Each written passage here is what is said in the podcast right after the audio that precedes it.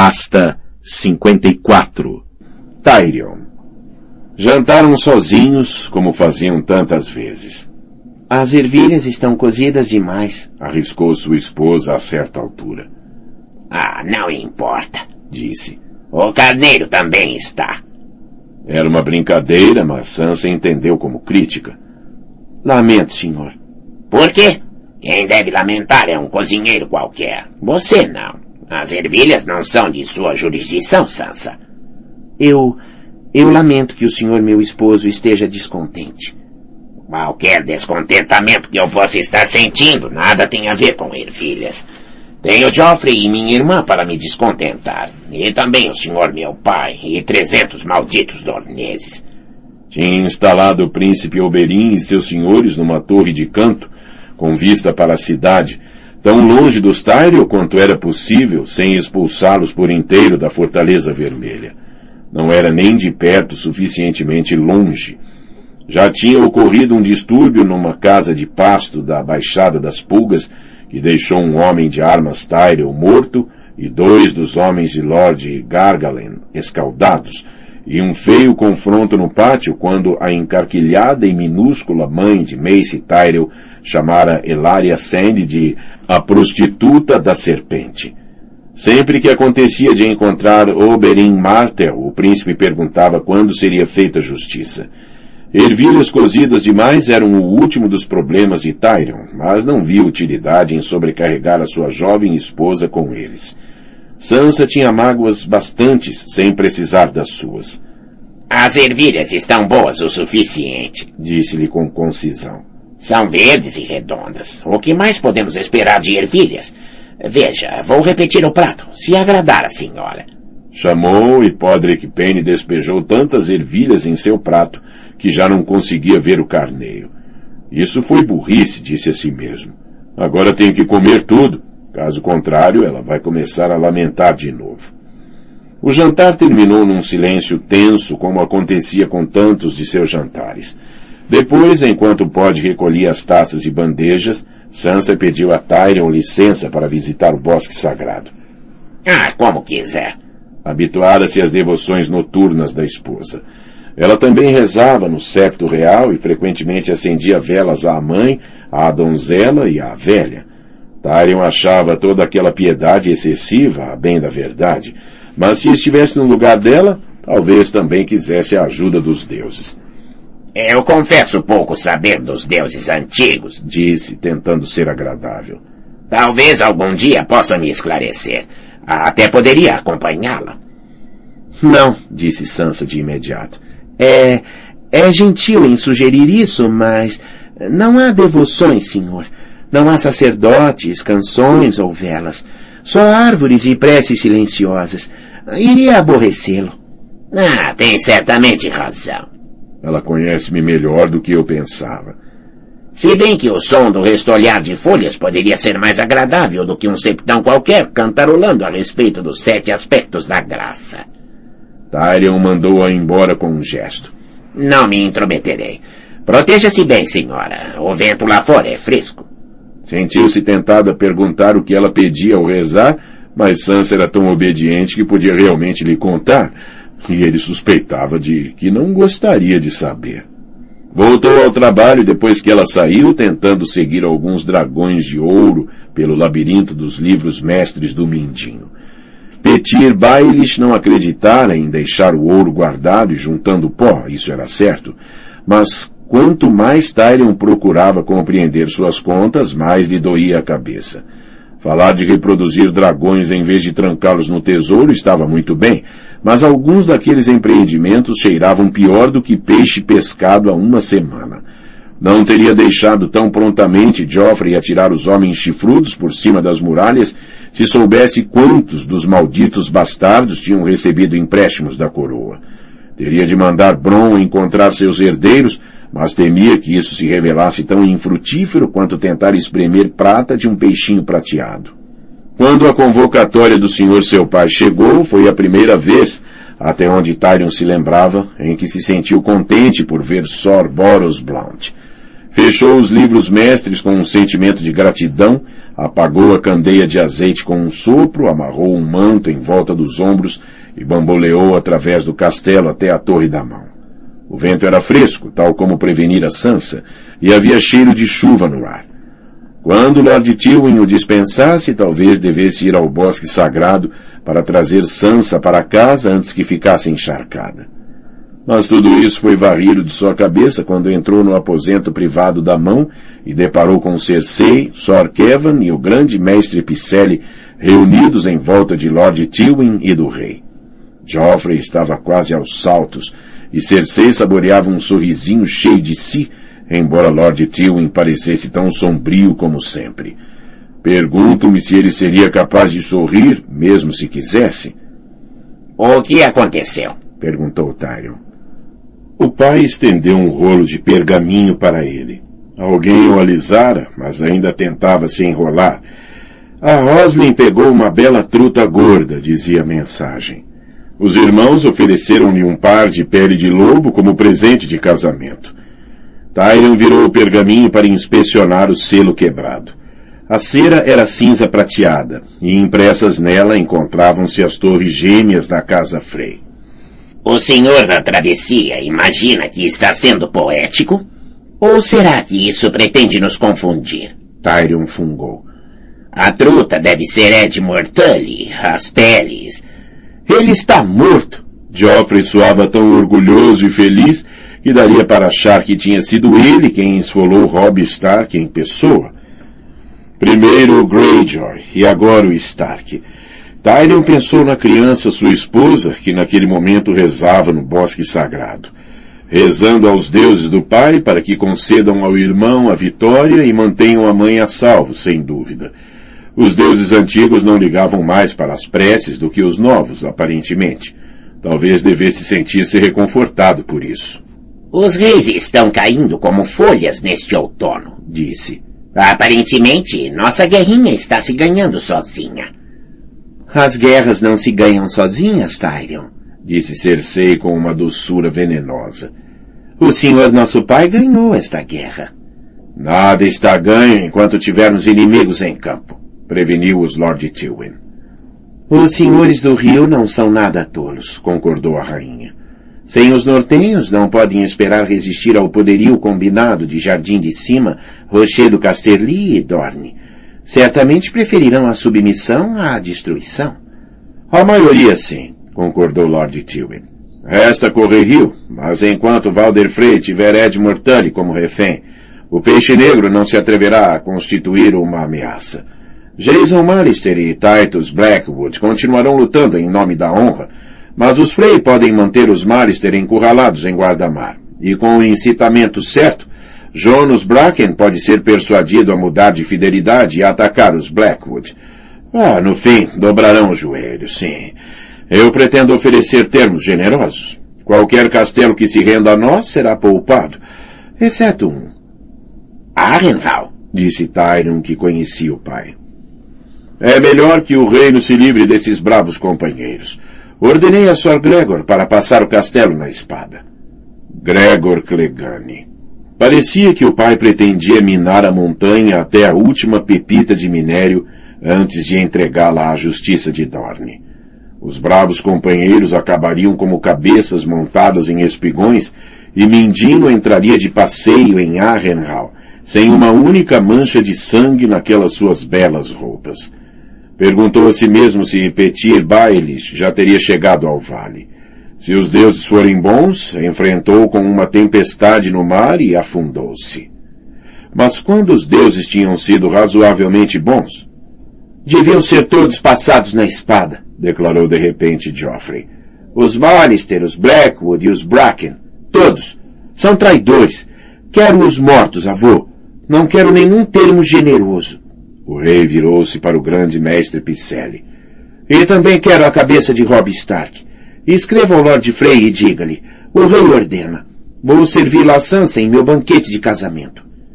Senhor, disse Sir Kevin numa voz chocada, a senhora é agora sua tia pelo casamento? Uma brincadeira, Cersei sorriu. Joffrey não falava a sério. Falava sim, insistiu Joffrey. Ele era um traidor, E quero a sua estúpida cabeça. Vou obrigar Sansa a beijá-la. Não. A voz de Tyrion estava enrouquecida. Sansa já não é sua para atormentar. Veja se percebe isso, monstro. Joffrey deu um sorriso zombeteiro. O monstro é você, tio. Ah, sou? Tyrion inclinou a cabeça. Então talvez devesse falar comigo mais de mansinho. Os monstros são animais perigosos. E agora os reis parecem andar morrendo como moscas. Podia cortar sua língua por dizer isso, disse o jovem rei corando. Sou o rei. Cersei apoiou uma mão protetora no ombro do filho. Deixe o anão fazer todas as ameaças que quiser, Joff. Quero que o senhor meu pai e o meu tio vejam aquilo que ele é. Lord Tywin ignorou aquilo. Foi a Joffrey que se dirigiu. Aerys também achava que tinha de lembrar aos homens que era o rei. E também era muito amigo de arrancar línguas. Pode interrogar Sor Ilyn Payne a esse respeito, embora não vá obter resposta. Sor Ilyn nunca se atreveu a provocar Aerys como o seu duende provoca Joff, disse Cersei. Ouviu Tyrion. Monstro, disse ele. A graça real. E ameaçou-o. Fique calada, Cersei. Joffrey, quando seus inimigos o desafiarem, tende lhe servir aço e fogo. Mas quando se ajoelham, tende ajudá-los a se levantar. De outro modo, nunca ninguém dobrará o joelho. E qualquer homem que tenha de dizer sou o rei, não é rei de verdade. Aerys nunca compreendeu isso, mas você compreenderá. Depois de ganhar a sua guerra, restauraremos a paz régia e a justiça real. Em vez de cabeças, preocupe-se é com o cabaço de Marcaer e Tyrion.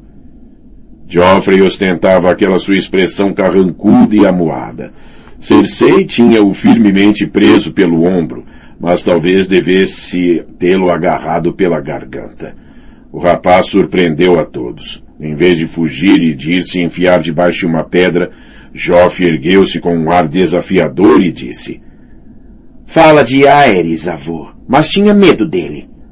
Ora, essa, e não é que isso ficou interessante? Pensou Tyrion. Lord Tywin estudou o neto em silêncio, com salpicos de ouro brilhando em seus olhos verde claros.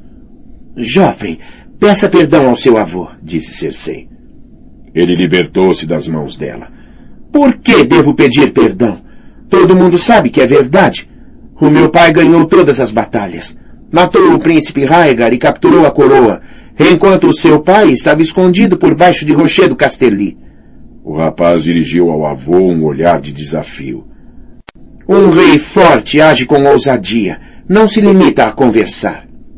Obrigado por essas palavras de sabedoria, Vossa Graça, disse Lord Tywin, com uma cortesia tão fria que era capaz de fazer cair suas orelhas congeladas. Sr. Kevin, vejo que o rei está cansado. Por favor, acompanhe-o em segurança de volta ao seu quarto. Picelle, Talvez uma poção suave para ajudar sua graça a ter um sono descansado. Uh, vinho dos sonhos, senhor? Não quero vinho dos sonhos nenhum, insistiu Geoffrey. Lord Tywin teria dado mais ouvidos a um rato guinchando no canto. Vinho dos sonhos servirá. Uh, Cersei, Tyrion, fiquem. Sor Kevan pegou firmemente no braço de Geoffrey e levou-o porta fora, atrás da qual dois homens da guarda real esperavam. O grande mestre Picelli apressou-se a segui-los o mais depressa que as suas velhas pernas trêmulas conseguiam levá-lo. Tyrion ficou onde estava. Uh, pai, lamento, disse Cersei quando a porta foi fechada. Joffrey sempre foi teimoso. Eu preveni. Há léguas e léguas de diferença entre teimoso e burro. Um rei forte age com ousadia. Quem lhe disse isso? Eu não, garanto, disse Cersei. O mais provável é que tenha sido algo que ouviu Robert dizer. A parte sobre você se esconder por baixo do rochedo Casterly realmente soa a Robert. Tyrion não queria que Lord Tywin se esquecesse dessa parte da conversa. É, sim, agora me lembro, disse Cersei. Robert disse com frequência a Joff que um rei tem de ser ousado. E o que você anda lhe dizendo, se não se importa? Não travei uma guerra para pôr Robert II no trono de ferro. Você me levou a crer que o rapaz não gostava nada do pai. E por que haveria de gostar? Robert ignorava-o. Teria espancado Joff se eu tivesse permitido. Aquele bruto com quem me obrigou a casar bateu uma vez no rapaz com tanta força que lhe tirou dois dentes de leite por causa de uma travessura qualquer com um gato. Eu disse-lhe que o mataria durante o sono se voltasse a fazer isso. E ele não fez. Mas às vezes dizia coisas. Eh, aparentemente havia coisas que precisavam ser ditas. Lord Tywin acenou-lhe com dois dedos uma brusca despedida. Saia! E ela saiu, fervendo. Não é Robert II, disse Tyrion. É Aerys III. O rapaz tem 13 anos. Ainda há tempo. Lord Tywin dirigiu-se à janela. Não era característico dele. Estava mais perturbado do que queria mostrar. Precisa de uma boa lição. Tyrion tinha recebido a sua boa lição aos 13 anos. Quase sentiu pena do sobrinho. Por outro lado, ninguém a merecia mais do que ele. Basta de falar de Joffrey, disse. As guerras são ganhas com penas e corvos. Não foi o que disse? Tenho de lhe dar os parabéns. Há quanto tempo andava conspirando isso com Walder Frey? Essa palavra desagrada-me, disse Lord Tywin rigidamente. E a mim desagrada ser deixado no escuro. Não há motivo para lhe contar. Não tinha participação nenhuma no assunto. Cersei foi informada? Quis saber Tyrion. Ninguém foi informado, exceto aqueles que tinham um papel a desempenhar. E esses só foram informados daquilo que precisavam saber. Devia saber que não há outra maneira de manter um segredo, especialmente aqui. Meu objetivo era livrar-nos de um inimigo perigoso da forma menos dispendiosa possível. Não satisfazer a sua curiosidade ou fazer com que a sua irmã se sentisse importante. Fechou as venezianas, franzindo a testa. Você tem certa astúcia, Tyrion, mas a verdade é que fala demais. Essa sua língua solta ainda será o seu fim. Devia ter deixado que Joffrey a arrancasse, sugeriu Tyrion. Faria bem em não me tentar, disse Lord Tywin.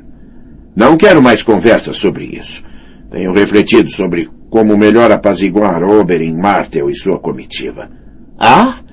E é alguma coisa que sou autorizado a saber ou será que devo deixá-lo sozinho para que possa discutir o assunto consigo? O pai ignorou o gracejo.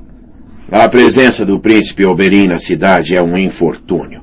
O irmão é um homem cauteloso, um homem racional, sutil, ponderado, até algo indolente. É um homem que pesa as consequências de cada palavra e de cada ato. Mas Oberyn sempre foi meio louco. É verdade que tentou mobilizar Dorne em favor de Viserys? Ninguém fala disso, mas sim. Voaram corvos e galoparam mensageiros com mensagens secretas que eu nunca soube o que diziam. John Arryn velejou até Lança Solar para devolver os ossos do príncipe Lewin. Sentou-se com o príncipe Doran e pôs fim a todo o falatório sobre guerra. Mas depois disso, Robert nunca foi a Dorne, e o príncipe Oberyn raramente saiu de lá. Bem, agora está aqui, com metade da nobreza de Dorne atrás, e fica mais impaciente a cada dia disse Tyrion. Talvez eu devesse mostrar-lhe os bordéis de Porto Real. Isso talvez o distraia. Uma ferramenta para cada tarefa. Não é assim que as coisas são? A minha ferramenta é sua, pai. Que nunca se diga que a casa Lannister fez soar as trombetas e eu não respondi. A boca de Lord Tywin comprimiu-se. Muito divertido. Deverei mandar fazer um traje quadriculado para você e um chapeuzinho cheio de guizos? Se eu usar, terei licença para dizer tudo o que quiser a respeito de sua graça, o rei Joffrey? Lord Tywin voltou a se sentar e disse, Fui obrigado a aguentar as loucuras de meu pai. Não aguentarei as suas. Basta. Muito bem. Já que o pede de um modo tão simpático, temo que o víbora vermelha não vá ser simpático. E tampouco se contente apenas com a cabeça de Sir Gregor. Mais um motivo para não dá-la. Não dá-la? Tyrion estava chocado. Pensei que estávamos de acordo em que a floresta estava cheia de animais. Animais menores. Os dedos de Lord Tywin entrelaçaram-se sob o seu queixo. Sir Gregor serviu-nos bem. Nenhum outro cavaleiro no reino inspira tanto terror em nossos inimigos. Oberyn sabe que foi Gregor quem... Ele não sabe de nada. Ouviu histórias. Mexericos de estábulo e calúnias de cozinha. Não tem nenhuma migalha de provas. Sr. Gregor certamente não estará disposto a lhe fazer uma confissão. Pretendo mantê-lo bem afastado enquanto os dorneses estiverem em Porto Real. E quando Oberyn exigir a justiça que veio obter? Direi que foi Sor Amory Lort quem matou Elia e os filhos, disse calmamente Lord Tywin. E você também, se ele perguntar. Sor Amory Lort está morto, disse Tyrion numa voz sem expressão. Exatamente. Vargo Roth ordenou que Sor Amory fosse desmembrado por um urso após a queda de Arrenhal. Isso deve ser suficientemente macabro para apaziguar até Oberyn Martel. Pode chamar isso de justiça? É justiça. Foi Sor Amory quem me trouxe o corpo da menina, já que tem de saber. Encontrou-a escondida debaixo da cama do pai, como se acreditasse que Raegar ainda podia protegê-la. A princesa Elia e o bebê estavam no quarto das crianças, no andar de baixo. Bem, é uma história, e não é provável que Soramori a negue. O que dirá Oberyn quando ele perguntar quem deu a Lorde as suas ordens? Soramori agiu por conta própria, na esperança de conquistar o favor do novo rei.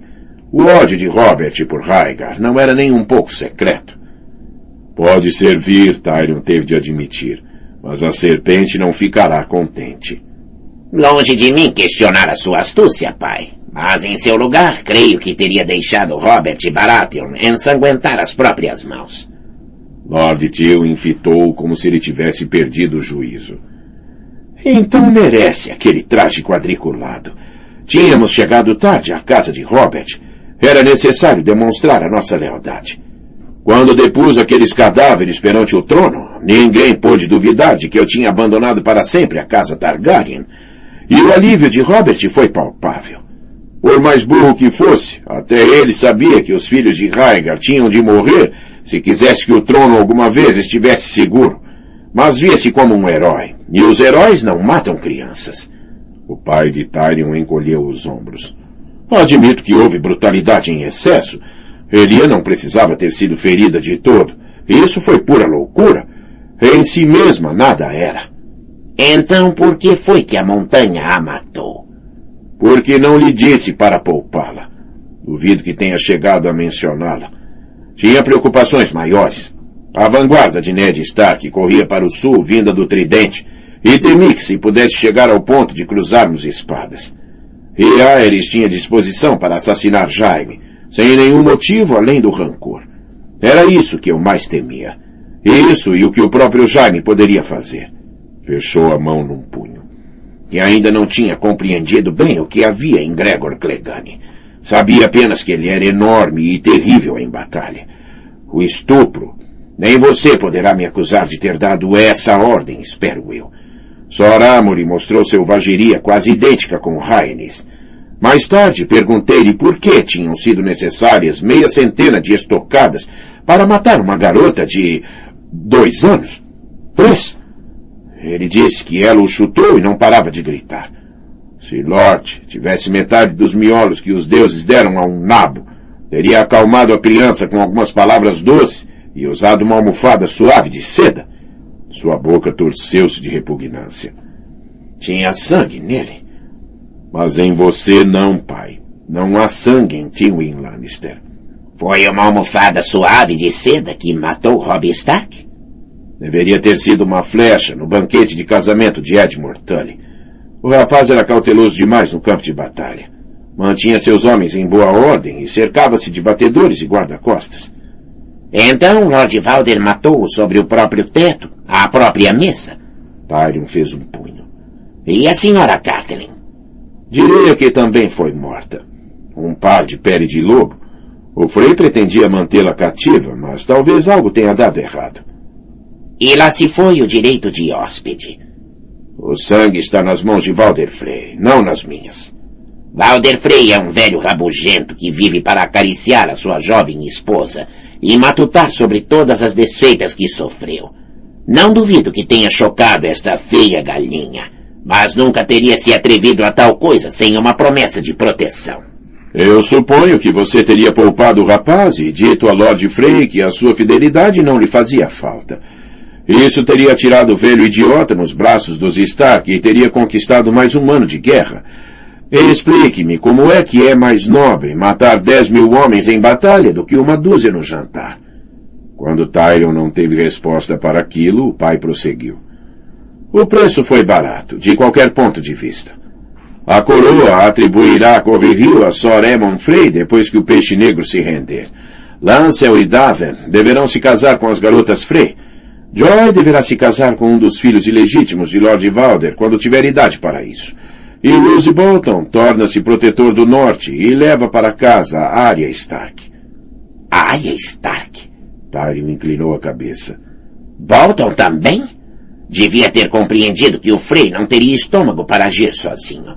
Mas Arya, Varys e Sor Jacelyn procuraram-na durante mais de meio ano. Arya Stark está morta com certeza. Emily também estava, até a Água Negra. O que isso quer dizer? Talvez Mindinha tenha obtido sucesso onde você e Varys falharam. Lord Bolton casará a garota com o seu filho bastardo. Permitiremos que o Forte do Pavor lute contra os Homens de Ferro durante alguns anos e veremos se consegue levar os outros vassalos dos Stark a se ajoelhar. Ao chegar a primavera, todos eles deverão estar no fim de suas forças e prontos para dobrar o joelho. O norte passará para seu filho e de Sansa Stark, se alguma vez arranjar suficiente virilidade para gerar um. Não se esqueça de que não é só Joffrey quem tem de por fim a uma virgindade. Não me esqueci, embora tivesse a esperança de que você tivesse esquecido. E quando acha que Sansa estará mais fértil? Perguntou Tyrion ao pai num tom que pingava ácido. Antes ou depois de eu lhe contar como assassinamos sua mãe e seu irmão?